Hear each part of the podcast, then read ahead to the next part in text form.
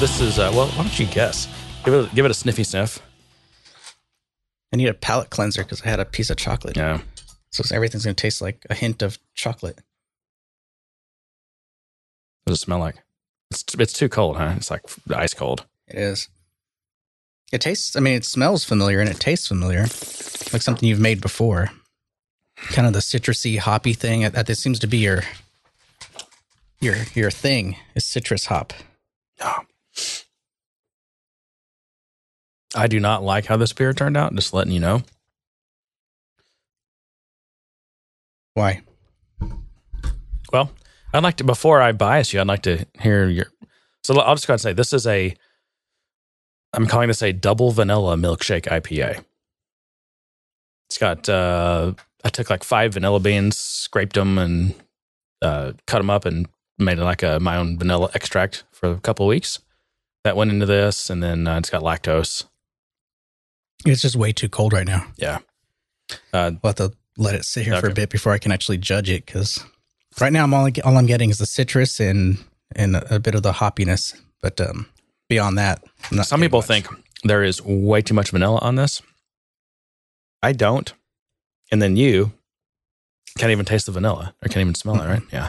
But you couldn't taste the strawberry on my strawberry milkshake beer. Well, no, I won't say that. I am getting a bit of vanilla smell right now. It, it'll probably come out as it warms up. Yeah. In fact, I remember on that strawberry beer that as it warmed up, the vanilla came out a lot more. Anyway. The strawberry came out more or the vanilla. No, vanilla. Vanilla did. Anyway, Well, um, I'm always appreciative when you bring beer, especially since I haven't had a beer in a while. So Yeah, this Thank one I, I, again. I don't want to bias your your review on it, so I'll wait. But I th- I'm hoping it will over the next couple of weeks as it conditions a little bit more. It'll um, the things I don't like about it will dissipate. Anyway, enough with that.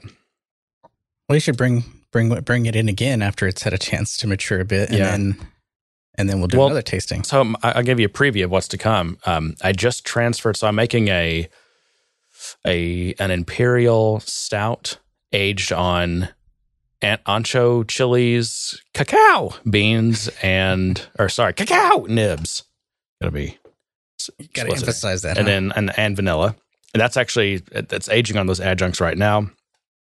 Um, probably in a I don't know a week or so, I'm going to transfer. I'm going to keg half of that and transfer the other half onto uh, oak.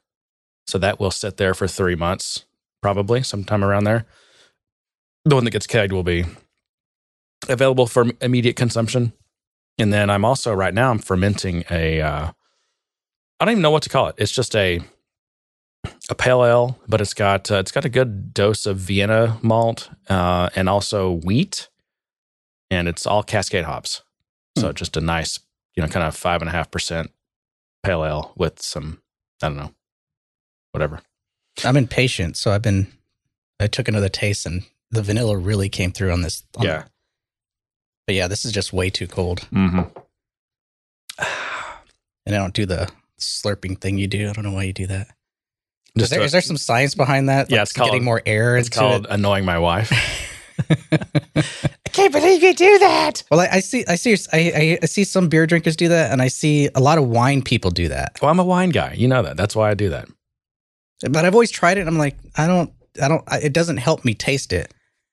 Like in between tastes, I'll take a, a deep breath sometimes. Well, but, yeah, yeah, because you're during. it's your retro uh, nasal for your olfactory. It, it you actually taste things differently uh, Yeah. and better usually. but I don't try to mix in the air with it, like doing that slurpy sound. I just, it No. just doesn't really do anything for me. But, but I'm not convinced of the science of it, so it could all be in my head. But I, I don't, and I don't know if it's oxygenating the liquid or if it's simply aerating it. Um, if it makes like better pa- contact on your palate, or if it's it's if it's um air. I think what's what's happening is it's aerating it um in your in your mouth, right? Mhm. And it's causing a lot of the volatile compounds to aerosolize in your mouth, which causes them to travel up your retronasal Hmm. and and to your olfactory. it sounds like something people who want to annoy people It try is. to do to justify Oh, I the have- sound. I have yeah, I have very elaborate justifications for yeah, every annoying thing I do in life. Just ask my wife. I think I just own it, Yeah. unless I'm feeling extra nice or I don't know sheepish. I don't want to deal with it. we have um we have some community topics I thought we'd get to today. Um, Let's uh, let me let me get. I've got some just random ran- some randos. are these, are these Some random quickies. news? Uh, yeah, just to get there and then maybe do those. Does that, if that makes sense? More, you know, because I think they'll be more. Those will be more topical, more more uh, germane. Probably because I have some things I wanted to ask you too, and I, I'm I don't know which ones are going to inspire a long conversation. I we're trying to keep it short, so Yeah. go. Well, I, first I wanted just a little PSA. Um, let's see. One second. One second. Dead air. Dead air. I know. Do you want me to talk? Um, no, but I don't understand why. anyway, whatever. Um, this this is for people going to Dreamforce, and we all we all know how. That's what I was going to uh, vamp with. Oh, really? what are we going to say about it? Oh, just that we have we have a uh, on our website we have a, a form where you can go and kind of RSVP just so we can get an idea of how many people are going. Yeah, so let's. I guess um, let's uh, make sure we cover that in our in our closing. But yeah, where there's a happy hour that you can sign up for. But this is see, this is a tease again. Uh, Oh. Professional. This is a professional uh, uh, tactic here. So you have to wait till the end to find out how to sign up for the happy hour at Dreamforce. um, no, but if you are going to Dreamforce, just be know that, or just be be warned that uh, California is in the midst of a statewide, like massive hepatitis outbreak. Oh, I thought you were going to say fire. No, well, that too. I didn't know about that. yeah, you- you're either going to get diseases or you're going to, you know, get smoke inhalation. But apparently it's ca- it's been uh, the, the the I guess public health experts think it's caused by like locking or shutting down these public bathrooms and effectively relocating homeless people to congested areas and like in tent cities and stuff. Hmm. Um, so I guess it's just you know it's spreading more easily. Um, they are- they also in you know certain cities. I'm not sure if San Francisco's involved in this, but they they they ban plastic bags, or you know are illegal. Like you know you have Oh, a lot yeah. of these these hippy dippy cities, and they um you know they don't. You have to bring if you don't bring your own cloth reusable full of of dangerous microbes bag to put your your raw produce and stuff in. Can't you th- wash those? Then they, they just guilt trip you. You know, Some- they're to start. A, I mean, you probably get arrested in San Francisco for that. I'm sure you can wash the bags. Now, whether or not Yeah, people do, or is a different story? Yeah.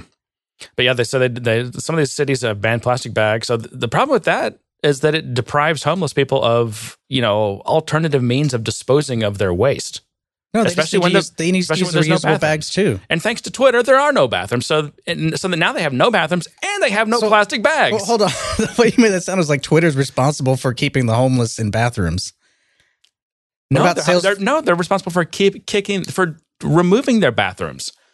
We talked about this. Twitter No, I know had that, all the bathrooms removed near their office. I know. I'm just saying. And now the they have phrased it. Now it they have like, hepatitis laced poop all over their sidewalks. Uh, so so the more you know. Do we need the? I mean, yeah. Where, where, what is that called? What is that clip called, John? I don't know. The more you know, isn't it? Is that what The it more is? you know. See, I think it had some weird name, and then I renamed it to probably something that makes more sense. oh my gosh, I need to find that. Anyway, I'm sure you'll find it, and then you could just randomly inject it somewhere and be like, "There it is." what would it be called? More? Maybe. No. I thought it was called like Happy. No. PSA. Maybe. I don't know. I don't know what your system is. I don't know how you catalog your system. That's, is it this? What do you have it as? Now, I, okay, I'm gonna have to show you this because I remember now. This there's something weird with this. It's the file name is not even a name. It's it's got our episode two. It's got two colon. It's nice to get a payday. I had somehow or another it got like it's like got our it's some episode metadata in the in the file. Hmm. Anyway, wow, this, this is a really exciting podcast material here. Uh, okay, I think it um, gets better. I hope it gets let's better. let's move along. Um, there was a bug. Sorry for the lip smacking. Ugh, I annoy myself. Sorry. Don't you have your fancy little mute button that we that you got us? No, it doesn't work with Oh, dynamic right, mics. can't. Remember? You can't. I've been trying to use No, it. I mean it doesn't. What is this? This is a condenser mic. Yeah, it doesn't work with condenser mics if they require phantom power. So anyway, uh, so I I discovered a bug in the Salesforce, I guess compiler, whatever it is. Um, a, I don't know, a month or two ago, and it basically has to do with let's say you've got a Visualforce page and a Apex class, Hmm. and or you know a controller for the Visualforce page. And the controller has some uh, property called stuff, right? And you and you reference that in your Visualforce page. You know, you you reference the stuff property, and then um, later you said, well, you know what? I'm not. I don't need this stuff anymore. So you edit your Visualforce page and you remove the reference to stuff, and then you go into your controller and you delete that line or lines that have a stuff property, hmm and then you do a deployment that, and you deploy those two. Well, it's not going to deploy because even though you're sending the Visualforce page that no longer has a reference and the Apex class where you've removed that property, even though you send them the same deployment, it uh, there's a bug and Salesforce will reject it and they'll say no, your Visualforce page still references that. Because it's trying to check the page first. I, I guess so. It doesn't. It's just not smart. It's it needs. It's trying to do a single pass instead of a multi pass. It's probably they probably because this is I this has got to be new, or else I would have hit this a million times before. Um, it's pro- they probably you know optimized the compiling to make it faster or something, and so it probably does like a uh, you know less passes, fewer passes or something. Hmm. Um, so what you but you to, can upload a class that a Visualforce page is dependent on without it throwing an error. So you'd have to do your class first and then update your page, I think. Well, um, I mean, the problem was I have both. I've got again. Well, I- this is not code that I even wrote, so I've got all this. I mean, it's and it's not just in my case. It wasn't just one class and one Visual page. We're talking about dozens, right? So, Oh, so what you're saying is this is the system was developed and there were some changes made, and when you went to try to deploy this to production, because of the order of operations, it was throwing you. It was wasn't letting you do it. because of something that they're doing wrong, right? It's and so what I had to do was basically go. I, what I did was I edited all these for every error message. By the way, it only does one of them at a time. So I would add a property to the. I'd add just a dummy property back to the Apex class. Mhm. Then I'm going to deploy, and it would so. That error message would be gone, but now it would get to some other thing the Visualforce page reference that was also deleted Oh. from the class. And so I'm just doing one at a time. Of course, it's a, this is part of a big deployment, so it takes, you know, like 10 minutes each time I do this.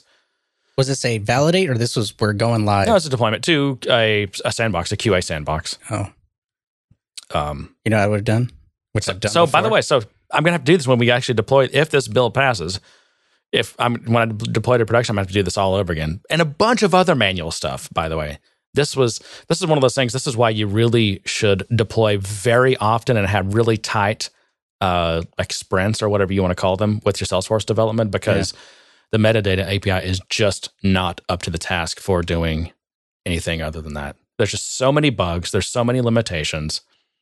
Uh, it's, man, and this this this deployment also involved a, a lot of deletes. And God, there's so many bugs in the metadata API around deletes. It's just tragic. Well, if you want a tip, what I what I've done in the past is I've gone into production and just, just not not even commented out. I deleted all the markup in the page until it was just an empty page tag, and then deploy Not in production. when you go to production. Yeah, and and the It, other, it'll save you the one off stuff. the, the other the other suggestion that some people have is, well, why don't you um, why don't you uh, what was it? Deploy your all your Apex classes first, and then your Visualforce pages, right? Well, again, this is this is a big deployment, so there's there are actually there are lots of new Visualforce pages as a part of this deployment, Mhm. and a lot of these Apex classes have static references to those Visualforce pages, like return, you know, what is it, page dot, you know, whatever. Yeah, Um, I was going to say that's not. and so I can't I can't deploy my Apex classes first and then my Visualforce pages because those Apex classes have references to those Visualforce pages, and that will you know that'll be a compile error as well. Uh, the real thing that burns about this whole eh, bug here is that I identified this a couple months ago. Worked for some people at Salesforce to figure out what the story was on it. Um, they were slating it for being fixed on Winter 18, and I'm testing. I'm I'm doing this deployment in a Winter 18 sandbox, and it's still I'm still getting this bug. And so I go search for this known. It's a it was a known issue. There's there's one of these uh, IDs for it, and so I go to search, and the known issue has been disappeared from the web and from the known issue site. And uh, so anyway, um, apparently it's just it's not it it has been set to not you know won't fix or whatever. This is a won't fix, and I'm just like, how can this be a won't fix? Uh, but anyway, I know Does that there's mean- I- well, it- this this is affecting a lot of people. It's also I know affecting a lot of people, you know, at Salesforce and a lot of customers. So I, I think this is going. To, I'm, I hope I have hope that this is going to be this issue is going to be resurrected and they're going to fix it because it's just it's untenable. You, Is I can't. I won't be able to do any any deployments with this bug. Is that it won't fix because it's a Visualforce thing? Don't ask me what's a. I don't, why, why would it not? Visualforce is important, right? You can't not fix major deployment bugs that It, it, I mean, I, I, wouldn't. It wouldn't surprise me that if another two years from now, Visualforce is deprecated in favor of Lightning. I mean, Visual Force is still a wrapper for so many things. True, but, it- but what Salesforce can do anywhere. is say, "Yeah, we don't support it anymore. Uh, Do everything in Lightning now." And then, Well, know, the Salesforce is still have- Salesforce is still promising support for a very long time on all this stuff. That's that's what their Support. words are. That's what their support, words are. But are bug fixes considered support? I don't What- know. If they're not, then what what is it? If bug fixes aren't support, what are bug fixes? anyway, related is the black hole of, uh, of managed packages that you and I talked about the other day. Do you remember? So I'm, I've got um, uh, what was it in production? What are you doing over there? Who are you chatting with? I'm trying to keep track of titles. Okay, good. Doing your job. Um, Reprimand. no, so uh, this is in production. Um, getting uh, emails uh, about flows that are f- failing. You know, this all failed to trigger a flow or whatever, right? So I get, Oh, this, yeah. I get this email and it's got you know like 14 failed flows, but they are they all fail due to um, r- you know rollback because something else in the transaction failed. right. Right. So it didn't seem like the flow itself was failing. It's something else related to it, but it was causing all the flows to, to roll themselves back as a part of the transaction rollback. Um, but in this org, you know, there's a lot of, um, well, first of all, there's just a lot of stuff. There's tons of Apex and triggers, and there's unfortunately um, lots of process builder and, and flow stuff. And there's also, unfortunately, lots of um, managed packages, um, a lot of small ones, but also a couple of incredibly giant ones. And when you're, you know, so when it en- enable like you know some detailed logging and and we're you know reproducing these errors and trying to figure out what's causing this. Yeah. And the problem is, is like once once it goes into man- a managed package, you know, it you hit this black hole of logging where you can't see what's happening Right. because it's supposedly protecting, not giving me logs and not letting me um, uh, monitor my system in any way is somehow protecting someone's IP. If someone can explain that Which I to me, get. please let me know. But I mean, it I, doesn't I make really sense. think to me. in, in terms of logging, it shouldn't be hiding that. But also, what I and I, I could be wrong on this, but this is certainly what seems to be happening when a when you go into when the code enters a managed package. and, You know, it says in the log entering managed package, right? And I'm going into our the black hole. We'll see. Yeah. You'll see on the flip side. Um, if if that managed code uh, does some kind of DML that results in triggers happening that are your unmanaged code, it doesn't seem to be. You don't get logs for those. And also, what and it could be related to the fact that what I think's happening is when this managed code is doing these DML things, it's got them. It's got it wrapped in a try block. right. And when the failures happen, they're catching those failures, and they're not logging them well. They're not. Yeah, I'm not, there's. Well, they're, they're not letting them bubble up. I mean, if they're not letting them bubble up, so and they're, also probably- not. They're swallowing the error, and, and I guess hopefully they're logging it. Well, But you they're, can't. no, they're not. If they are, you can't see the log.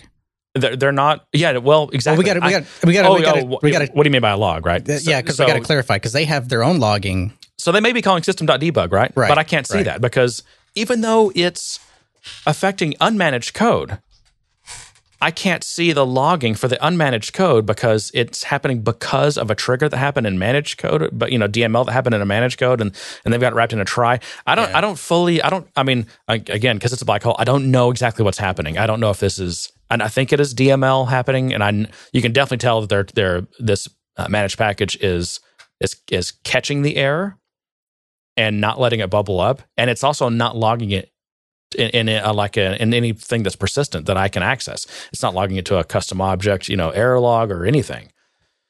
And so, you know, we're so, so we log a case with Salesforce, and and Salesforce basically just gives us the same error message that was in the email. Because I we cause we gave them because at, at the bottom of this email it gives you like a, a Salesforce error ID, almost like I don't know mm-hmm. if it's like a kind of a GAC ID or what. We gave that to them and they looked it up. And it was like, you know, it was whatever. It's actually like a some, you know, com.salesforce.gac or something. You know, you can see it's a GAC and they've got a log for it. But they just, it just says the same thing that we get in the email, which is, oh yeah, this flow is rolling back because of you know the transactions being rolled back, and then it's got you know please visit the developer forums, and they close the case. and the the I don't, you know, I don't, and I don't think the managed package vendor would they be getting these logs? I don't They- know, they- and, and they're they- a mess to deal with too. So it's like I just Yeah, I was- well, to clarify that, they can get access to the logs. They can through their login into your system. You can grant them access. They can log in, and they'll because of their account and they own that package. They should be able to see those logs. they could see their logs, but Yeah. they can't see the logs from the other managed packages that are getting invoked because of these because in these transactions as Right. well. So like no one has a full view of what's happening. Well, you would. No one does. Salesforce does with some Well, kind you- of like master Okay, account. but we all know that Salesforce's support is a joke. And I'd have to, I mean, I'd have to spend a lot of like capital and and time and get a lot of people involved. And I may have to. That may it may come to that if it, if we don't have another way to do it, because that's that's that way always takes me a ton of time. And of course, they want to set up go to meetings so you can demo. I'm like, I just gave I gave you the I gave you the GAC ID or you know the error ID. Are you still at tier one support? Yeah, I guess. I Yeah. But anyway, just this black hole of logging, as if as if logging on the Salesforce platform is not already horrendous enough. You know, you, you can't even. I mean, this this whole managed package thing. It doesn't even save you space because you, you for every line that they normally log, it just does a replace of what the log entry would be with their namespace. Yeah, what is that? How's that useful? It's not. I get a, tens of thousands of lines of entering managed package or whatever it Yeah. is. Oh, this is not helpful. How did this pass anyone? How did any PM look at that and say, "Yep, that's great, ship it"? Because it's just, they don't care about developers. They never have. They never have. You know what? There we've are always kind of there we've are always lots of been reaching our Salesforce- hands, going, "Hey, we we we're doing what you told us to do, but it's not working that great. Uh, can you help us out?" And like, "Eh, eh, No, there are lots of people at Salesforce that do care about developers. There's lots of people at Salesforce that care about the two things we've just talked about. But the problem is there's so many different departments, and Salesforce is so big, and it's politics between all these different departments. And it's all so complicated that when you go up in management to someone who's like, let's say, an executive VP or whatever of product, it's like they don't even understand. They don't even understand what's happening. So it's you can't make an argument to them. They're just like, yeah, talk to our, you know, talk to my PM or whatever. I'm like, I have. They're stuck because this other group, you know, who actually is in control of this doesn't care. So you got to find, a is- way- you gotta is- find a way to make that fix No, attached to to a dollar. Like you got to say, if you fix this, it results in X amount of licenses. Th- There's a term that perfectly describes this kind of just mess, and it's enterprise software. This is this is enterprise software. This is what you get. All right. Um. So uh, Jay pointed out to us that Apex now appears in the TIOBE, you know, programming language index. Did you see that? Mm-mm, You didn't. no, I've been Yeah, it's um. behind. I don't know how many are actually in the list, how long the list is, but Apex has reached uh, number 34. But it is Salesforce Apex. Yeah, There is- it's- it's there is- Salesforce There is an Apex. Apex I know it's like an there. Oracle thing, right? Yeah, But I, I think it must be real obscure because I just I hardly ever see any reference to it. Maybe because Salesforce is um, kind of Google washed with their version of Apex. You can't find Yeah. any of Oracle's Apex anymore. Oracle's, you know, not very good at the web. I don't know if you've ever noticed that or not, either by going to their website or anything else. But it's it's yeah. Their website really sucks. yeah. But most of these big enterprise companies, even Salesforce's website sucks. Uh, I have to say, Salesforce's website is miles beyond most enterprise software Uh, websites. maybe like the Lightning Design System is a really nice site. At least the recent updates to it is really nice. That's because li- it's controlled by the Lightning team, the Lightning design team. Yeah. It's like, you know, you've got basically a room probably this size with three or four badass, you know, CSS and JavaScript engineers that Yeah. get to do what they want. And that's what you get. But that is not enterprise software. They're on their own little enclave. And so they get to operate like a little entrepreneurial group. yeah, yeah. I I don't. I'm not a fan of the Salesforce website. I mean, Yeah. It's, it's, a, it's a ton better than Salesforce, uh, than uh, Oracle's website. I can tell you that. yeah, that that's not something to hang your hat on. Eh, well, it's well, better than Oracle. I don't know. Eh, it's better than Microsoft. Hey, listen, listen to Eh, the, it's, it's better than X Y Z. listen to Oracle or Salesforce's conference calls, and you can see they're more than happy to talk about how they're better be- better than the other. I just mean I just mean to, when when you say something's good, the, the response shouldn't be well, it's better than the other guy. I mean, it should just be it's a really great site. I enjoy using it. It looks very nice. That should be that should be the conversation, not eh, it's better than these guys. Right. Anyways, Anyway, um, one thing interesting it was right, right at the beginning, kind of in the narrative section of this of the TIOBE thing was They said uh, in the beginning of this year, the Swift had peaked at 2.3%, which is actually pretty high. That puts that, that's basically gets, gets you in top 10%, uh, top 10 category or, or range if you're in the, like that up there. So they were at 2.3% beginning of this year. Um, but now they're back to position number 16 and they're constantly declining month after month. Why is that? Why would that be? That really It- surprised it, me. Could be just. It, I, I, I think more and more people are looking for cross-platform tools. Boom! I think you nailed it. In fact, I don't have it in front of me right now, but I think it. I think it later talked about how um, Xamarin, which is a Microsoft product, right? Isn't it? Microsoft owns Xamarin. Yeah. Um, and like NativeScript, React Native, Core, um, uh, .NET Core. is that a is that a mobile app tool? It's .NET, but cross-platform. Yeah, but that's I'm talking about mobile. It's it's the mobile things that are killing Swift. Well, and also the other Yeah. the other one they really attributed was um, Ionic and um, Cordova based things in general. yeah. It's weird how people talk about uh, Cordova and Ionic like they're these two um, mutually exclusive options. Like Ionic is Cordova. I mean, it's based on Cordova. It's like it's not this separate thing. It's Yeah. you get Cordova with Ionic anyway. I also wonder if the because you've noticed the the lineup on the hardware for for mobile devices is really expanded. I mean, we've we've gone from you know a phone every year to now there's like three or four every year from say Apple, and now you have Pixel, and then you have the Samsung, and then you have all the Android devices. Windows, I guess, is gone. Windows Mobile. I don't, I don't know if it's still Yeah, because even like even BlackBerry apparently is is is trying to come back. who Uh, owns them? BlackBerry? No, didn't they? They're dead, right? No, I thought I heard something recently. I thought I read something that BlackBerry was uh, RIM. RIM. That's right. Research in Yeah. motion. Did they? I did. I sworn they got bought by Microsoft. No, I think they're still around. I don't think anybody wanted them. Wow. I think they Microsoft- tried- Oh, Microsoft bought no, Nokia, right? Nokia. Yeah. Nokia. So I think they wanted to get bought, but I don't think anybody wanted them. But I think they're trying to come back now. I think, Hmm. or at least they have some new phones coming out. I think. yeah, they're still doing two billion a year in revenue. So they're selling something. Yeah. Yeah. BlackBerry Motion. So, anyways, I, I just I just think that more and more people are looking for cross-platform. The the software that's running kind of this basically a web page in, in your phone seems to be doing pretty well for most people in terms of business apps and things like that. It's I mean, getting better, right?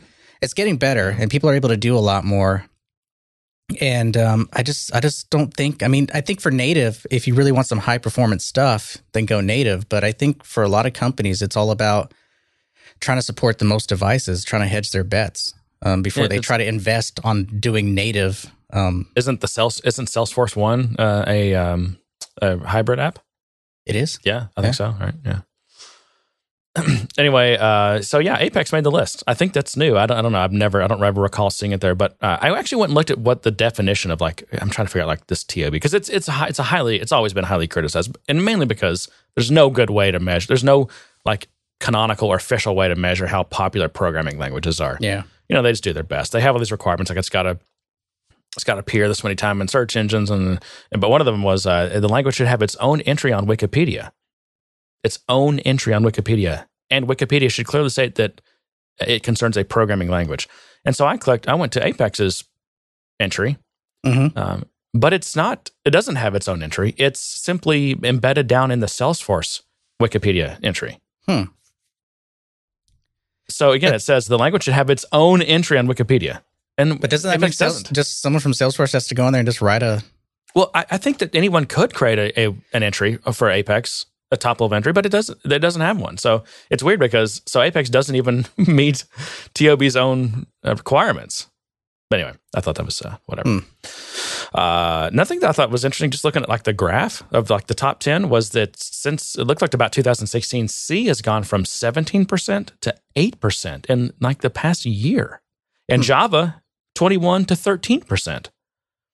And so I'm looking at those these numbers tank for those two like because it's got. It's, but we're again, still in the realm of mobile right no, no, no. This is just all programming. This is all languages. programming. Yeah, yeah. Okay. See, you you keep content switching me. I don't know if we're talking about mobile or what, but it still makes sense. I, was mean, just- more no, and more. The mobile thing was just we were, it was just Swift. I was just talking about Swift as a language, and then I think the the the reason why it's dropped off some is because in the mobile space, people have abandoned native somewhat. Well, I think in general, people are looking for cross-platform. I know we But- already talked about that. We're we're on to other things. Well, no, I'm just saying it's not just mobile devices though. They're trying to span desktop, mobile, and everything with the same application, which is why web technologies are more popular Oh, yeah. than say some of these native And progressive web apps. I wish I could title your enunciation So, but I'm looking at this. this pronunciation. I'm, I'm doing this backwards. I'm looking at this this time graph, and it's got ten lines, one for each of the top ten programming languages. And Java has shot down over the past year. C has shot way down. Together, they've lost nine, uh, 17, 17 percentage points. But there's nothing. None of those languages have shot up to take up to fill that that gap. Hmm. And so the only thing I can tell from that is that it's not it's not it's not the top 10 programming languages that are shooting up to fill the rest of that space it's just tons of these other alternative languages you know like the scalas and the rusts and the darts and, So they're diluting the market. You think? and go yeah exactly it's just it's the it's the long tail is filling up that space Yeah. i'm getting my buzzwords in aren't i uh yeah so apex they're number 34 and they're at 0.578% so about half a percent uh, i noticed there's some notable neighbors. How can that be with over four million developers? Well, I'm going to get into that. so the notable neighbors, uh, ABAP or ABAP or however you say it, this the SAP programming language. Uh, I is say mbop. yeah. oh, John, that's uh, that's a, that's a very John thing to say. so I'm going to say about that. I'm going to keep this uh, PG or G. Uh, yeah, no, it was at also um, Mbop was at 27. So it's still beating Apex, which is weird. But I guess I forget how big SAP is. It's it's still giant. Um, but Ada and Lisp are are Apex's neighbors. You got Ada at uh, 33 and Lisp at 35. Hmm. Max. So so we're still in a point where you know Ada is beating is beating Salesforce. Let's see who who else is over here. You know, uh, D. You know what the D language is? And beat No. it's 26. That's the um it's, it's like a C like language. It's like a successor to C. Um COBOL is 23. COBOL's beating Apex still. anyway, Well, you could bet if Salesforce ever made it to like the top ten of these lists, it would be all over their marketing. oh, Most- could you The imagine? most popular language in the world. Well, it's weird. How can they be the, the top PaaS and the top this and the top that and their top on demand, you know, platform and their language is, you know, below COBOL and, and Well, Mbop. Uh, I mean, maybe the reality and is it's below Visual FoxPro, John. it is beating Uh, VBScript by two places. That's because VBScript doesn't exist anymore. I know. Dude, Alice is on here at 39. That's crazy. Kotlin. Wow, Kotlin's only 41. I, I you know what? I would like to see the the graph, the the line time series graph for Kotlin. Surely it's going up. I like Kotlin. It's a that's actually that's my favorite programming language right now. My favorite is Apex. you would say. I mean, I, most people listening to this, their their favorite programming language is probably Apex No, because we're Salesforce developers. Uh, Uh, let's say, okay, you brought this up, so let's do the math. If there are 4 million Salesforce developers in the world, and Apex only makes up 0.578% of the ranking, then that means that there are in total 692 million software developers in the world. wow. What's the population of the U.S.? 320 or 40, 340, something like that. that, that means just about everyone in the U.S. is a uh, programmer. More, more than that, twi- double, right? Yeah, I guess. Um, but uh, you know, I, I I read the most common number I hear estimates that there's about 20 million software developers in the world. And if that's the case, then the truth is, is there are probably like 100,000 Salesforce developers. Not 2 million, not 4 million, about 100,000. That seems like a more reasonable number. It does. I mean, I would believe that number. But I, I wouldn't even. I, I would say, eh, or if we're are we going to include admins in, in the developer umbrella? If we are, I mean, what what does that do to the number? It certainly doesn't bring it to four million. It Oh, can't. Well, I mean, even I mean, if you included, okay, if you did include admins, hmm well, I, don't know. I mean, I guess admins don't use Apex, right? That's what. So I was thinking if you, Well, if- because Salesforce really diluted the term when, when they said everyone's a developer. Anyone who's configuring Salesforce is a developer, and Yeah. therefore, or created a, a workflow. You're a developer now. I think they were just counting developer orgs. I mean, how many developer orgs have you created in your in your decade long Salesforce career? Yeah, but they started killing those off. I have like four. oh, but I'm sure three. that I'm sure they've at least got the, they've got the list of how many that have ever been created. Though I have three or four that I because keep running. that's a lead form. You have to fill out a lead form to get a dev, dev org. You, that, they're not deleting that. yeah. They're not deleting your actual form, but the the lead record in Salesforce in their Salesforce in org 62 or whatever the hell it's called, uh, that's still there. Or whatever Salesforce's are. Why Aren't they in some? Are they still on uh, ssl.salesforce.com? I think they have their own. I, Hmm. I think they have their own pod. They're running on an HP SuperPod. I, I I would love that question to be answered. Is where does that four million number come from? Uh, you well, I know who you're gonna have to ask. You're gonna have to ask. Um, oh, what's the guy's name? You remember him? Uh, Hi, everybody. him? Oh, is that Alex Dayon? No, Who no, he sounds French. Huh? That's uh, Adam. Adam something. Oh, What is his name? I forgot. I don't know. I wonder if I Google Salesforce Adam. What, boy, that that'd make him famous, wouldn't it? Oh, Adam Bosworth comes up. That's funny. Adam Seligman. Okay. He is the senior vice president of developer relations and Trailhead GM.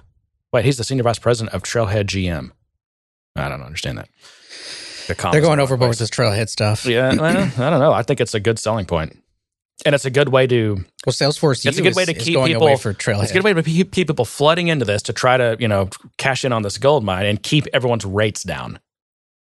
Because Salesforce, the last Well, thing, the last they're, thing they now they're training high school kids to do to Yeah. do the job. well, because think about it.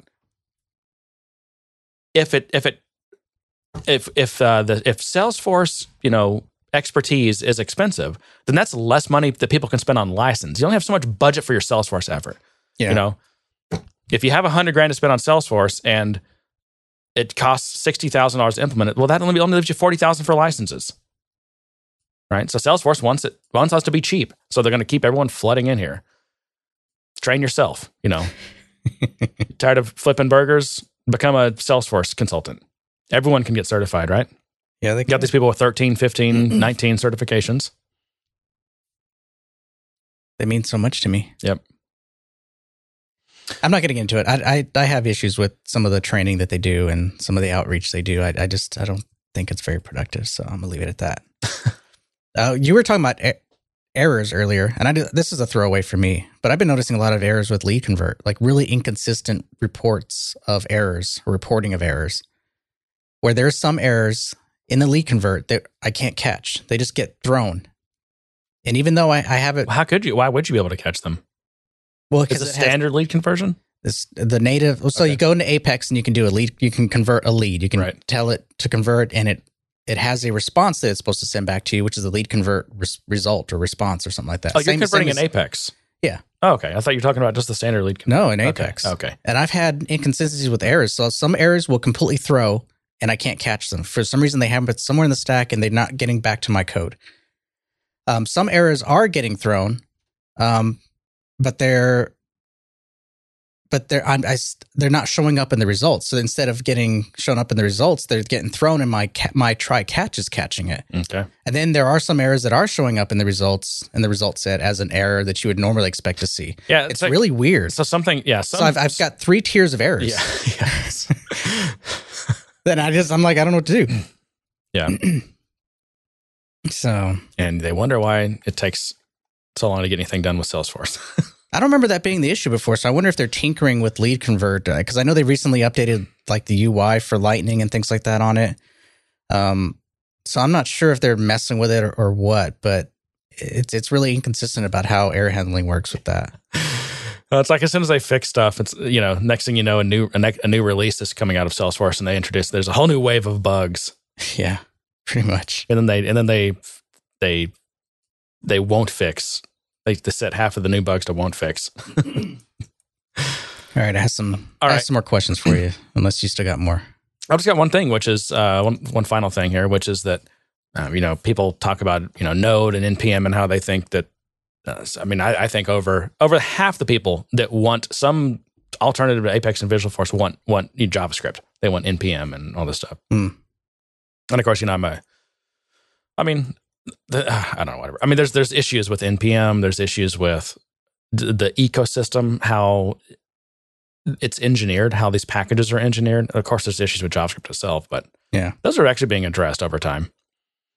But we have a new, um, and this is this happened a few weeks ago, but it just didn't hit my radar, so it may be kind of old news. But we have a new um, we have a new controversy in the NPM space. Have you heard about this?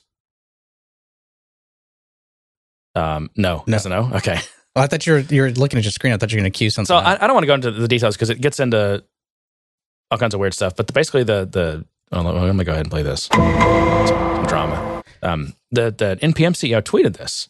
Uh, he said, "If you are," and they're talking about, I guess their their con, they have a Node conf, right? Is that what it is, or something like that? I guess. Yeah. Uh, he tweets, "If if you are not a, uh, sorry, if you are not a white dude." And you have things to say about JavaScript testing, please submit a talk to, um, and it was, I can't remember the conference was. It's for some reason, this is redacted. Assert, oh, it was Assert JS, I think it's the conference, or Assert something, I don't know. Hmm. So basically, you know, uh, again, if you're not a, if you're not a white dude, please please apply to talk at our conference. Wow. It literally says that. Um, and then people, so people, you know, uh, a lot of people who uh, complained, and not just white dudes, like lots of people, different people, and said, "Hey, that's that's racist and sexist, and we don't like that." Because you know, NPM's got one of these, uh, I guess, or in Node, you know, or whatever, they've got you know one of these codes of conduct, and and then so his response to you know people criticizing him was like, he says, "You're psych- you're sarcastically whining at a stranger because you fear losing your unearned privilege. I'm bored now." And then he just like leaves or whatever Wow. bunch of other quotes. Um, but I, I don't want to get into it. But um, the net result, and you can go read about it if you want to. It's actually it's actually kind of entertaining. but they there's a we have a new fork of of uh, npm, and it's called io.js, but it's not i. It's not the letters io.js. It's ayo.js, but it's pronounced io. If that's not confusing. Why would it? Why would it be that? I don't, I don't know. And and if you, I looked, I went to their GitHub for an IO JS, and then there's already like 1,700 uh, stars, and they've got this, you know, like like most of this team looks like it has moved over to this project Most of what team? of the NPM team. Really? Yeah, a lot of people, um, lots of people resigned from NPM and the the board of like whatever their board of governors or whatever the heck it's called. Uh, it's the Node Foundation board of directors. So, what is what is the issue though? Is are they leaving Node Um, because they don't like what's going so- on there? Or they don't like the people. They don't like the management. They don't like what? What Well, so it? they obviously they don't they don't like the guy who's the NPM CEO saying racist and sexist things, uh, even if it's against you know white dudes. Mhm. And as the um, what what would you call me? I'm the um, I'm the I'm the resident white dude uh, representative on the, on the podcast. um, but they, they so they took a vote, I guess, to whether or not to fire this guy, and they Hmm. didn't fi- they didn't fire him. It didn't pass. And and all these you know a lot of these main contributors to Node just were like, no, I'm out of here. And so um, they lost Google's representative, Microsoft's representative, because you know it was a huge deal when Microsoft a few years back uh, invested not only in you know decided to adopt Node into their stack, but also put major investments in in Node. Hmm. Um, they lost their guy, step, uh, resigned from the board. So, but yeah, this is uh, this is the state of your. And you know we have we have replacement for like the npm tool. You know, like Yarn, for example. You know, Mhm. Yarn kind of cropped up, and people used it for a while. And now I don't know. I never I never switched over to it. but the even Yarn still used the still uses the npm database and that and and all its packages. I mean, you can't get away from that.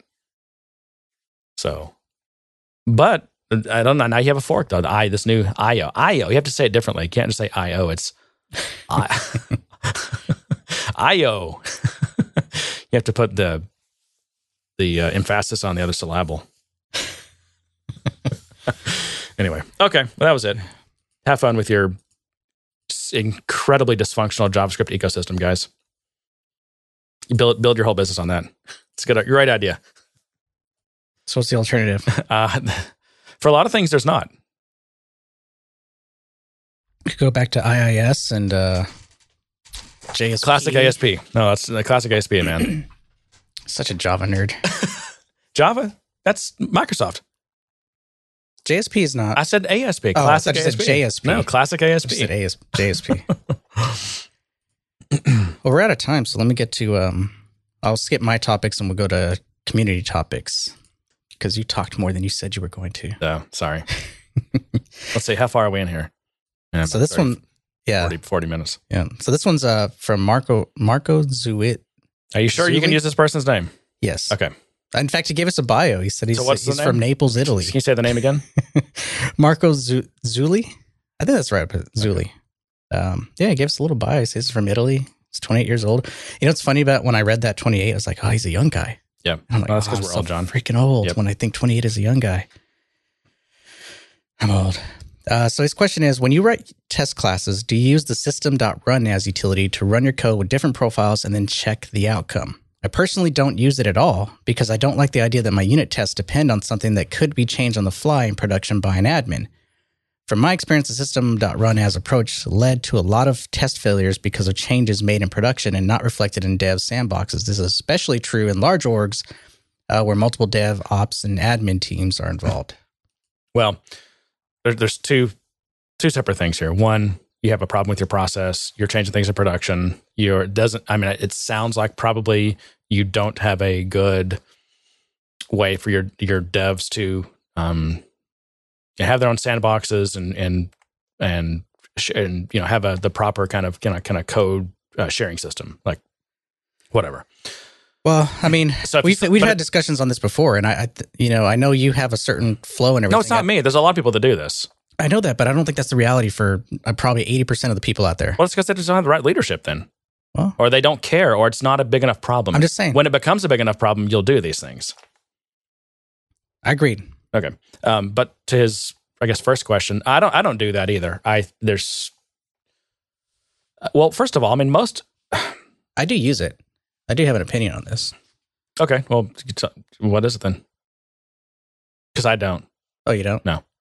Well, I do use it. There are certain situations where you need to be able to do something in a different context, especially when you're talking like mixed DML operations, like doing For that, I do. user. But that's not what his question was. Well, I mean, there's reasons to use system.run as. Yes. and It's that's one of the scenarios where I use it. Yep. Um, there are very few times where I specifically test for security access and profiles and things like that, where I need to run it, where I need to go, okay, what are the profiles? Now let me test against all these different scenarios with these profiles. I never do that. It's uh, it's unproductive to do that. I think. Um, and let Well, because Apex, even when you're running under a certain user context, which obviously that user has a certain profile, most most of Apex always still runs in system mode. right, So, for example, you're going to be able to query and access fields that that user can't see. right, Now, Visualforce will filter those out. So, if you you might notice that you know Visualforce uh, has its own security layer, basically, where it's Mhm. it'll hide fields that the user doesn't have access to. It'll um, yeah, it does that with doesn't it do with picklist values or no? Actually, I don't think it does with picklist values. So some of that stuff's manual. You know, you've got to. That's one thing like uh, field level security. Just handling field level security in in Apex code is a quagmire. It's a huge pain in the butt. I Well, think yeah, that's gotten better. have um, things you can query to figure out what Yeah, you can just- modify. it's but it's not like you can do that in mass. You have to. It's it's limited to a certain number of records and I think like that's that. one of those things they test you on, like the advanced developer or whatever, is how to do that kind of stuff. Hmm. Um, because it's manual, you have to do it yourself. Like there's, you know, when you're when some triggers running or you've you know you've somehow invoked some kind of Apex, if you it's pretty much up to you to enforce field level security if that's something you need to do. Because again, and on most contexts, uh, Apex is running in system mode. There's a few that don't like the connect API, the chatter connect API Mhm. runs in in the user's context. Well, it's rare that I'm that I'm writing business logic that that has to enforce some kind of security around a profile. Um, you, obviously, when I write a controller, that's with sharing. Um, but anything behind that, so a lot of my classes that are support that controller will be without sharing. Um, for ones I don't care, or ones where I do want it to bubble up some kind of error, I'll just I just won't I'll remove the without and with sharing so that it inherits it from whatever class is calling it. So that takes care of that. Um, but it's rare. I have written code that does depend on certain profiles, and I have used run as system.run as to do that.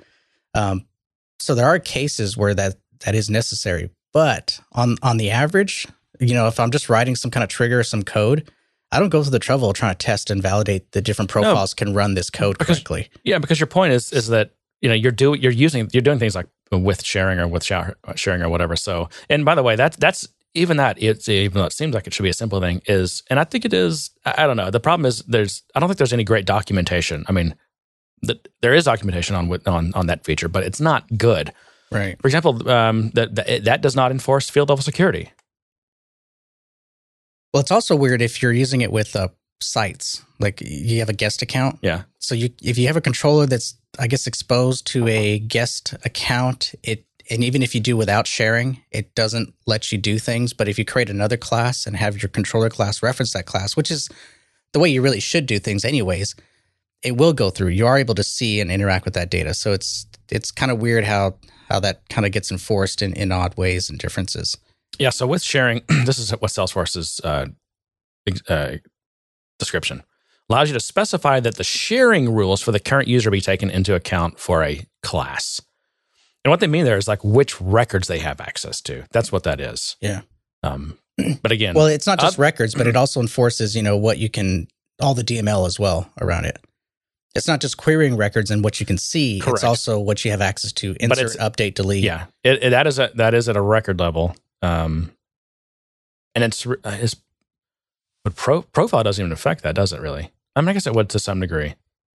Well, it can. I mean, because that, because most record level access is, is determined by who the owner is, what the org wide Well, defaults always. I are, mean, right? it- and, and manual, you know, any manual shares that have been done, and you know, if you're on an opportunity team or that kind of stuff. it it's, it's a rat's nest to, to get into Right. all the different layers of security. Mm-hmm. But, and to pop the stack, I mean, I, I think, I think in terms of just testing, I, I think unless you have a very specific scenario where you're trying to actively protect data or, or logic based on who the current user is, then yes, use it. But otherwise, I, there's no reason to use it. It's it's Yeah. overkill. I don't know. I mean, honestly, I haven't, I haven't dug into whether or not that's a super useful thing to do or not. I mean, I could be, I could be convinced if someone made a good case. I, I've I've tried in the past. I, I so here are the things that I used to do when I when I was trying to be really, I guess, dogmatic about my unit testing. Is I used to do bulk tests. I used to have bulk tests in there. I stopped doing that. Um, unless I have a scenario where performance is a real issue, then I will do. But I'll also scale it back. So I'll, when I'm testing, I'll have like some variable that that I can set or some constant that says, okay, do a full bulk test, and the the number set at I don't know 200 or 500 or whatever. And then when I'm ready to lock it down and get it ready for production, then I'll drop it down to like 10 or something, you know, just to make sure I can process a few more records. Um, so I don't do that anymore. Um, and I also don't do this. I mean, I did at some point did use run as quite a bit and try to, you know, work with different profiles and things like that. But it, it, it's more trouble than it's worth because things like, you know, profiles changing, like the names changing, which is also more likely to happen than someone getting rid of a profile. Usually Although- they change the Although profile. that is that's not data, that is metadata. So if you're again, if you're tracking all your metadata, then uh, when you make the metadata change, uh, again, you're assuming- you're no, no. I'm saying if you know, I said if. Yeah, I'm not assuming. okay. I said if. If you're Okay. tracking all metadata, then when you make that change, when you run your test suite, those those things are going to fail, and so you can say, "Oh, I need to yeah, so I need to make this Apex class," and then you you fix all those things, and then you commit all those together in one in one commit. Yeah, but unfortunately, I don't think that's the way the world works. It's it's Mr. Ross's world. The world is a complicated place, especially my the Sal- world- especially my the worlds do world. not work that way, unfortunately. Yeah. Um, so I think we covered that pretty well. Um, so the next one, actually, the next six. uh, I'm going to go through some of the funnier ones first. Uh, this one's from. Feel free to use my name. This one's from Brent Bowers. Uh, would you rather build and deploy months worth of complex triggers with test code from your smartphone with spotty internet, or wear yoga pants for a month? Probably wear yoga pants. My my my developer life is already frustrating enough. So I'll take the yoga pants. Well, I, I feel like the, the wearing the yoga pants is more of a uh, a a uh, punishment for those that are looking at you than than you, because I'm, I'm sure those feel pretty comfortable. They might be tight and but comfortable, but then I'm seeing all your business. Yeah, no, I would have. I could I could harass John with that. So that's another bonus. it should have said wear girl yoga pants. Yeah. All right, let's keep going. Uh, which of you is the bigger nerd, the bigger geek?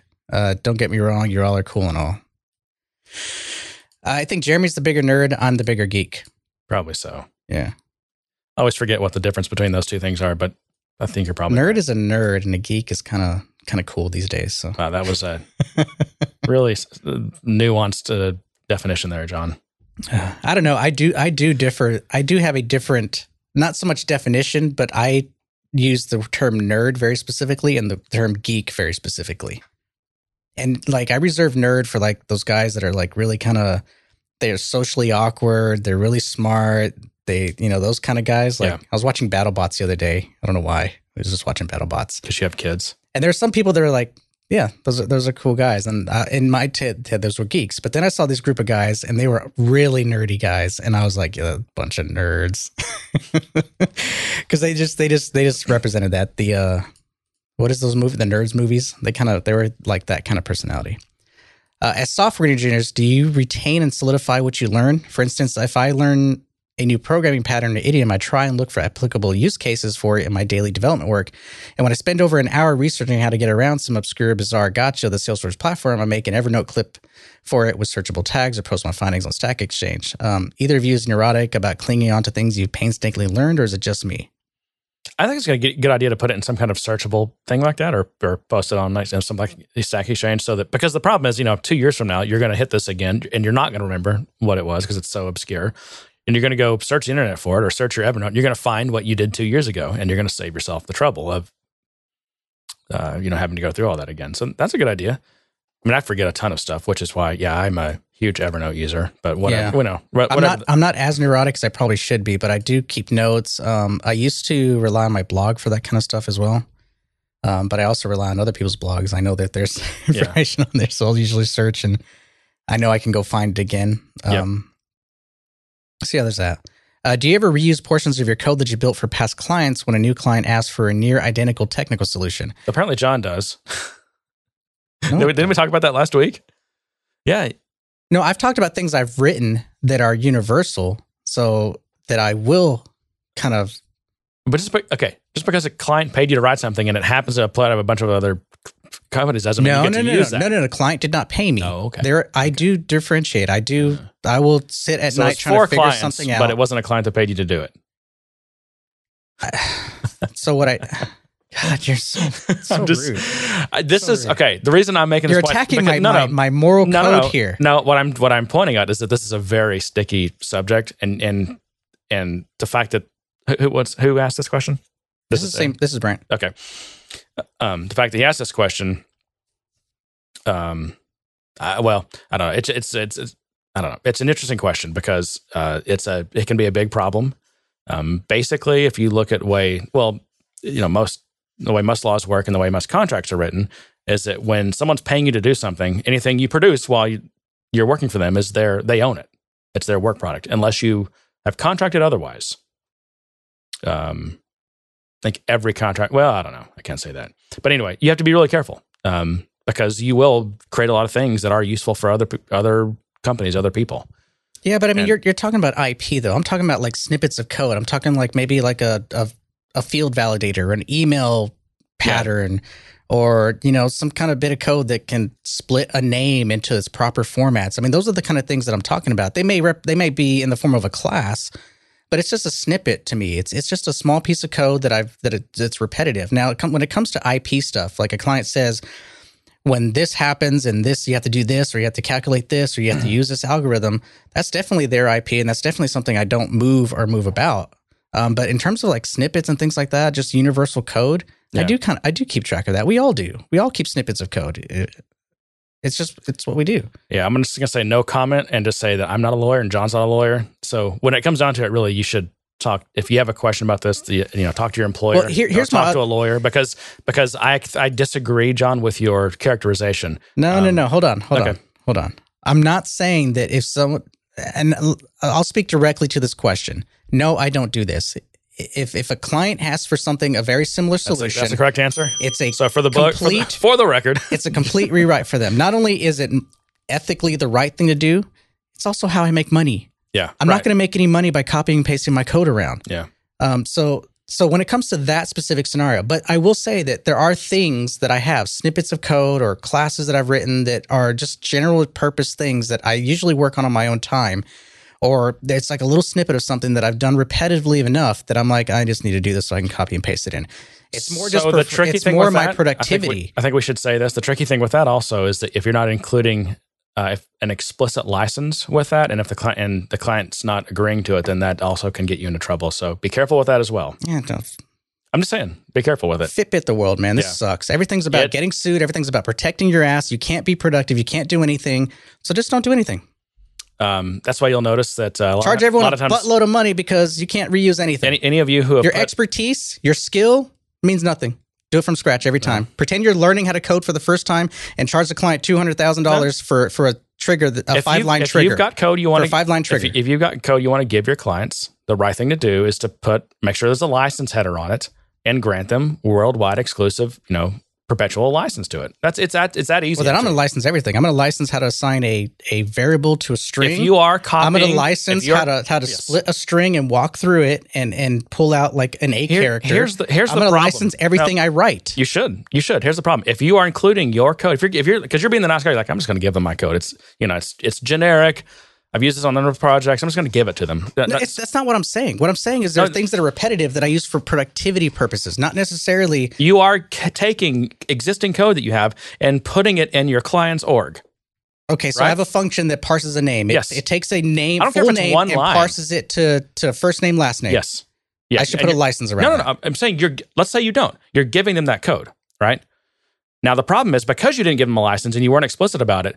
Really, what that looks like is uh, they have paid you to write that code, and in the weird situation where something went wrong legally, and they found out that you were using that code in, in other places, then you could technically you could get in trouble for that. That doesn't Right. make sense. Okay, well, uh, maybe I didn't do a good, good job of explaining it. But no, I mean I understand what you're saying, and I I know how people can twist every little scenario and turn it into a reason Yeah. they can sue you. right. But that doesn't make sense that I can't go somewhere else and write a name parser function. Um, you ever wonder why any open source project that anyone uses has always has um, license headers and licenses in it? I I know I It- this it. is there for a I reason. it. It's there for a reason. And I'm just saying, it's a Well, good. I'm done. It's a good I'm not to a programmer about. anymore because now I can get sued for everything. Hey, if you want to, that's fine. do whatever you want to do. I'm just saying, it's a good thing to think about. You always need to be. I mean, this is it's inevitable. It's unfortunate because there's also things like you know, and this is not even get to get into patents, software patents, Yeah. which is a whole other thing that will also piss you off. We're talking about just copyright here and ownership and intellectual property. I mean, I'm sorry, but yes, a three line thing that splits names. If someone pays you to write it, that is their property now. Unless, again, unless, and this is in most states, without an explicit uh, agreement contrary to that, Mhm. by default, they will, that is that is a work product. It was work for hire or whatever, and you you know they they own it now. Hmm. Um. So yeah, just it's good to know to think about this stuff. Um, Is if it? you do, All it does is fill me with anxiety and make me want to quit. well, that's you, and I can't I cannot be responsible for your feelings, but I'm just saying that I, you, I, you can you can I, I don't no because this- what you do is you go through and you're, you're pretending that this doesn't exist, and that's fine if you want to do that. No, I'm not pretending it doesn't exist. Yes, you are. How am I pretending? You're pretending you're pretending that you're giving your client code uh, and it's still yours, or it's now they don't have a claim to it. And the reality is they do have a claim to that code now, and you're pretending that. Uh, Then I'm in the wrong business. yeah, you might be. You keep saying that. I'm definitely. In the I'm just saying business this is a thing. I cannot see how how something that I do for productivity. I have a a, a, a little block of code that knows how to parse a name. You can keep saying this, John, but you're wrong. I'm just telling you. so what's the difference opinion. between me me doing a copy and paste from my snippet library and me physically typing out that code? What is the difference? Well, if you're physically typing it out from something that you've already done, then that's all. That's that's also. there's only so many ways you can parse a name. Do you not have you not followed any of these? Um, you know, I'm saying the, the law can't be that generic. The law cannot be that vague. There's Well- got to be some very specific proof Yeah. th- that, that, that that that code represents their IP that's very specific to Right. them, and thus I cannot reuse it. This is why. Now there of- are algorithms and things that I agree with that can do that. There are mm-hmm. processes and workflows that I agree fall under that umbrella. But me parsing a name, which is universal to just about every freaking system out there that has to deal with names, how, how is that defensible? That's different. Well, it just it, I don't know. I mean, again, I'm I'm not a lawyer, but I'd be careful. I mean, that's why people who have worked on things before have to do like clean room implementations of things, basically. you know, if if you can rebuild something from complete scratch, but if you're you know if you're typing it from something else or if you're copy and paste it from something else, then that's that's where you can get into trouble. Um, I don't know. Maybe someone, hopefully, someone who who knows more about the stuff that you know listens will give us some some feedback. But I'm about to delete my snippet library. right, just put, all right, a, li- just put a license file in it, John. customers, get ready for uh, my time to double. So what I do is, uh, so I have a, I have you know license headers on all these things that I do, and I also have something in my agreements that says that I I have the right to include um, basically open source software in work I do for you. Mhm. And I've never had anyone complain about that. I mean, I could, and if they want to say, "Hey, we, I'm sorry, appreciate it. You know, we appreciate you willing to give us the stuff or other people's stuff that's open source, but for our own legal reasons, like our lawyers won't let us do that. That's fine. Okay, I guess I'll just. I mean, because what they're wanting to do is then they're wanting to pay you to um, re-implement that stuff. Either that, or they have the option to buy if they can whoever whatever this code is that you want to use, maybe they can buy a commercial license from them. But yeah, a lot of companies, I mean, they do have a problem even with using open source. Yeah. Uh, is it more difficult, disorienting, mentally exhausting for you to switch gears from thinking about one problem space to another at a high level, laterally, or to move vertically between zoom levels from the same problem space? Uh, I'm trying to explain something to my boss and want to see if it's just me. Probably Hmm. the first. I mean, I think I often have to go vertically. So, like, I might have to be thinking about some kind of low level database thing on the project, but then I might have to pop up to how that affects the UI or something. If it's within the same project and kind of like the same, I'm on the same use case or story or whatever, that that's, I think that's easier for me than going to like a whole other project or having to talk to like a different team or something Yeah. about a different, pro, you know, a different, a different project.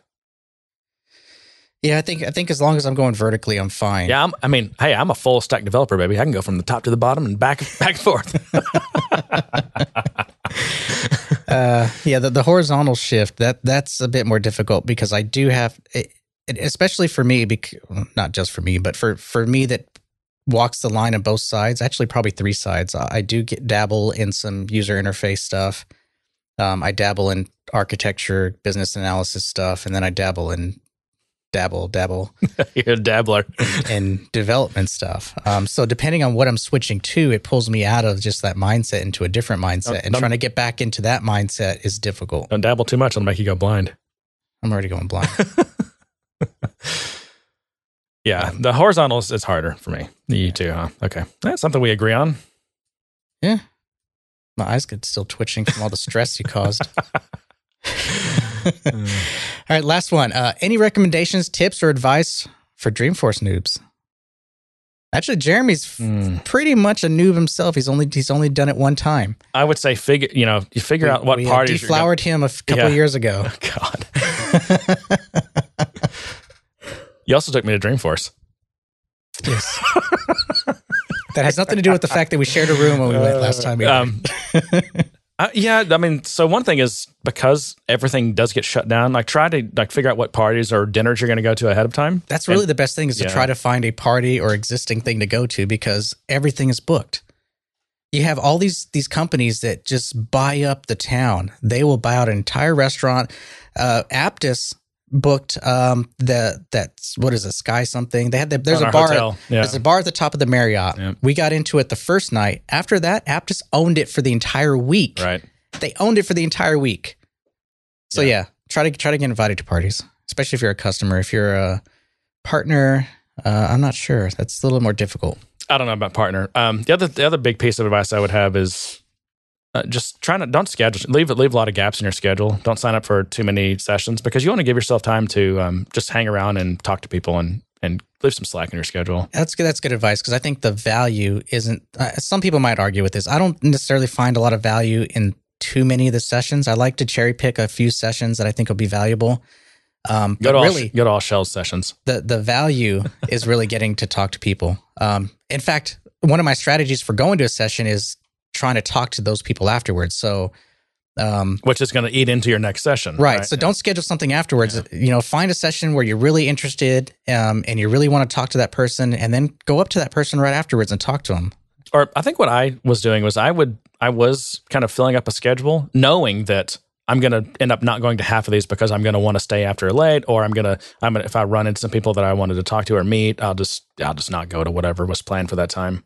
Yeah. So, Uh, so maybe that- bring some of your own food because the the lunches there are pretty Oh, yeah. horrible. Well, you can't bring your own food. Well, yeah, I mean, you, yeah, can, you can go to almost like, impossible, You can go to like the Walgreens that was across from the Mar- from the Marriott, and uh, you can buy some food there and Yeah. make your own sandwiches. I don't know. Maybe um, you know what? Make make Dreamforce the week that you fast. If you ever been wanting to do a, a cleanse or a fast or something. or just all raw di- all raw food diet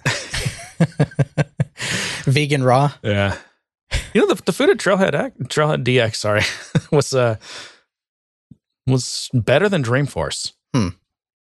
Well dreamforce is a lot more people to feed so it's just yeah. like it's just yeah it's tough to mobilize enough food or it's tough to mobilize good food you have to mobilize things that travel well or that are that are packaged well Yeah. um, and so that doesn't leave a lot of options Nope. which means it's not going to be that great No. um, to to your uh, session i'm going to piggyback off that and say have a plan b so try to pick two sessions around the same time Wow. So we went from leaving holes in our schedule to doubling up for every time slot. well, what I'm saying is, you might go into a session and go, "Oh, this is not That's what true. I thought. This is not going to be as advanced." In as I fact, thought that will happen. That will happen a lot. I mean, I've gone to sessions where I thought it was going to be very developer focused, and find out they're really just talking to high level admins on something. I'm like, I need to go somewhere. Um, you can either use that time to relax, or if you if you had if you have to make a choice between one or the two, just keep track where that other one is and and run to that one. Yeah. Uh, and hopefully you can still get in. But that's another issue is that they're so full now. Uh, there's not even standing room. So once the doors close, it's closed. Yep. Um, so it's not like it used to be. So I don't I don't know. I don't know if that works anymore. I don't either. Well, uh, that's all that we have from our community in terms of topics. Uh, thank you so much for those. We really appreciate Yep, it. Yep, those are good. I like those. I like those. It's just it's good content. It's uh, it, I like I like keeping my my uh, finger on the pulse of what people are thinking about. Um, Wait, so your beer is So we have no we have okay the- yeah. So give me uh, Um, what do you think? I was getting a lot of vanilla on it as it warmed up, but I was also getting a Here it comes earthy flavor from it. Mm, Like there was a bit of an earthiness to it on, on the some on of the the finish. It was weird. Like sometimes I would get uh, vanilla, and then right after that, or during it, I would start to get like an earthy flavor to it. See, I get this kind of grassy thing, and maybe that's the same thing. But in general, I get too much. There's too much bitterness on this beer, which is weird because like the IBUs are like around the, calculated IBUs are around 15, which When is it very warms low. up, the bitterness comes out more. Yeah. So I did something. I don't know what I did on this. Actually, I think it was dur- during the point when I when I kegged it. I think I I think I screwed something up, but which is It also was a bit kind of acidic on the back of the throat. that's yeah. It's got it's got a bunch of hop burn, which is normal for this. Something that's because this is probably hopped at a level of about four to five pounds per barrel. Mhm. Uh, so pretty highly hopped, and you're gonna have hop burn like in the first week it's it's kegged, and that's why they need like a week or two of conditioning. But it's been two or three weeks now, and it's still there. So I don't know. Yeah, so I mean, it, I, I would love to taste this again. You know, once it's had a bit more time. Yeah. because uh, it, it was interesting as as the vanilla was coming out of the nose of it. I was I was expecting something super sweet, and then you get the bitter hoppiness, and so it was this really this kind of really nice experience. I'll say, Mm. um, and even on the first tasting, I would get the vanilla Yeah. as it warmed up. Yeah. So yeah, it's Oh, yeah, it, it might. Some of that hop burn, hopefully, will fade out some more over over a little bit of time. But anyway, um, what else, John? Is that it? uh, one more thing, One more thing. There's a new whiteboard out from shellblack.com. Oh yeah, what's the topic? I don't know. This is. Thank you for remembering to get our sponsor read in. By the way, we need to make sure those checks keep coming in. I'm trying to get him to sponsor our no our happy hour. Um, what's this? So, what's the topic of this one? You, you don't know, do you? I, I did know, and then I don't know. So he went and recorded several of them, right? He did, and, And he, he- he's kind of been on a hiatus on them, and then he recently started doing this. This one is selling B 2 C, the household data model. That's actually a good one. Yeah. Um, need to listen. Yeah, that's to that good because not only do you have to do that sometimes, and it also kind of ties into person accounts and how to do those. I don't know if he touches on that, but there's if you look at some of the some, some of the other initiatives at Salesforce, like it with their um, the foundation has this HEDA uh, higher ed data model or Mhm. whatever the hell it's called, data architecture, and then Well, even financial One- services and Yes, health thank cloud you. both. they have so they all have gone with this household concept. Yes, and it, it's it has nothing to do with person accounts. Right. It's not. It's kind of. I mean, it's a. It's instead of person accounts, really. Yeah. Um, Now, I mean, one thing to note though is there's no magic behind it. They basically, when you install those packages, they have some code that you, when you create an account of a certain record type, it goes ahead and creates the contact for you. Yep. So it's kind of like person accounts without the restrictions. Yeah. Um, but you're still have you you still having to deal with you know an account and contact hierarchy. Yeah, and that's one nice thing about personal accounts is you don't have to deal with that. It's just they're all just kind of like people, and you know, it kind of merges the account and the contact into one this one kind of Franken object. yeah. Which- it's, it's still horrible. all kinds of It's still horrible that you have to make that kind of context switch. That, that this Salesforce in general is so B two B that that Yeah. the B two C model just has a really tough time fitting in. But again, the the kind of the I think the benefit of sticking with accounts and contacts and doing the household models is we all know how to do accounts and contacts. Yeah. I mean, we're used to it. It may not be, it may not fit your data real well. That model is not a great fit, Mhm. but it's good enough and it avoids all the problems with person accounts. Yeah. And we already know how to deal with accounts and contacts. Like, I mean, we know how to load the data in. We know how to do, you know, our, our process builders and our triggers. And like, we've been doing this. We know how it's a well, it's a solved problem. Right. It's a well understood problem. Yeah. So I like that. Yeah. Um. So happy hour. We teased it. Oh, Let's that's talk about it. Well, I don't know much about it. So there's a happy hour. Uh, it's going to be a good day, sir happy hour at Dreamforce. So just to remind everyone, Jeremy and I are not going. We're not going. We're not going. But uh, per as it happened last year, a uh, happy hour happened in our absence, and we uh, we FaceTime in. I think there's interest in us doing that again. Yeah, that was that was I don't know. That was kind of weird. It was tough because signal and whatever. But yeah, if we can make that work. But anyway, what so what day is it? I don't even know. Oh, they, they, We don't know yet. so this is being run and and uh, organized by our community. Uh, Jay Janarthan has taken the lead in, in hosting it for us. Um, but definitely, if you if you're interested in a happy hour, um, sign up on our Slack channel. Uh, log into the conferences channel and talk about it there. You can also go to our website, gooddaysirpodcast.com forward slash happy hour, or just click on the link called happy hour. And there will be a form there. Um, Monk's Kettle is kind of the tentative location, at least for now, which is where it was last year. Um, but on the form, there's a place where you can make a suggestion um, if you know of a better place or something. Um, um, and then, you know, just let us know your your comments. Put your email in, uh, how many people you plan on bringing, and just let us know so we can kind of gauge interest and how many people and make sure that there's enough room. Yeah, need need a head count. Yeah. But uh, speaking of the Slack community, though, if you're not in the, if you haven't joined our Slack community yet, you probably should. You can also do that on our website, right? Gooddaysirpodcast.com. Click on community, and all we need is your email address. And by the way, your email address does not get saved. I think it gets emailed to John, right? But Yeah. then you just add them to Slack, and then there's no database. That doesn't. Yeah. those emails then uh, they're very ephemeral. They go away. Yeah. Um, yeah. Uh, so the you know the emails are great. Keep those coming. Info at gooddaysirpodcast.com. If you have a question or a topic or you want to bitch at us or complain or whatever. Bitch about Um, Jeremy. He Yep. Was, he was or or if or if you can actually enlighten us a little bit on this whole legal aspect of can I use my existing snippets in clients code? You know, uh, it's it's too late. I already deleted him. yeah. And, and if I do, like, how do I do that? Do I need to get them to uh, uh, agree to a license? I'm, I'm curious what other people are doing as well. Well, I will so- say that when it comes to like open source stuff, uh, not to rehash it, but I, I do ask for permission. That's definitely something to do. Like before you start using jQuery or something, is just letting people know, hey, I'm using jQuery here. I don't. I don't think I ask if I can use jQuery. I probably should. Most of the time, they don't care. I don't have like it written or anything, but I go, hey, I, you know, in order to do some of this custom stuff, you know, make it more interactive, I, I have a jQuery thing. Is that okay? And and Mm. usually it's like, yeah, it's fine. Yeah. I, like when I'm demoing the work I've done is when I'll bring it up. just kind of a little late. I've already used it. Just letting you know Just letting you know. If you like the way this is working, it's using jQuery. If you got, you know, that that's that's under the um the rubric of uh what is it? D- don't ask for permission, beg for forgiveness. yeah, Right? yeah. Um, yeah. But anyway, uh, oh yeah, and and and it actually, this is probably a good thing to email about as well. Let us know what you do if you you know if you um, are in this you know similar situations that John and I are in with this kind of work and kind of having to at least think about this or whatever. Like, what do you do? What have you done? Um, and we will not use your name by default. And in fact, if I mean, you can even email us and say, "Hey, don't share this." I'm just letting you guys know. That's fine too. Private, you know, we'll keep it private. But if you just want to, you know, contribute your uh, experience anonymously, that's great. In fact, we won't use your name unless you explicitly tell us we can use your name. But yeah, those are great. Um, we don't ever get any reviews anymore, so that's a super sad face. On where can people review us? iTunes, uh, Google Play Store, which apparently is a thing that Yeah, but I, don't, I looked on there. I don't think there's any review system on there. I don't know. But reviews are good. Stars, you know, stars, hearts, whatever, whatever system you use.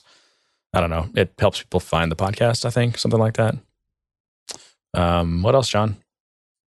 I think that's it. We covered Dreamforce. We covered our community. We covered um, right. sharing us on the socials, that kind of thing. Okie dokie. Uh, we may not be around some next week, or is it the week after that? I think it's the week after. Yeah. I'll be out of town visiting family. What if I did a solo show? Wouldn't that be weird? You pretty much do on just about every episode. oh, come on.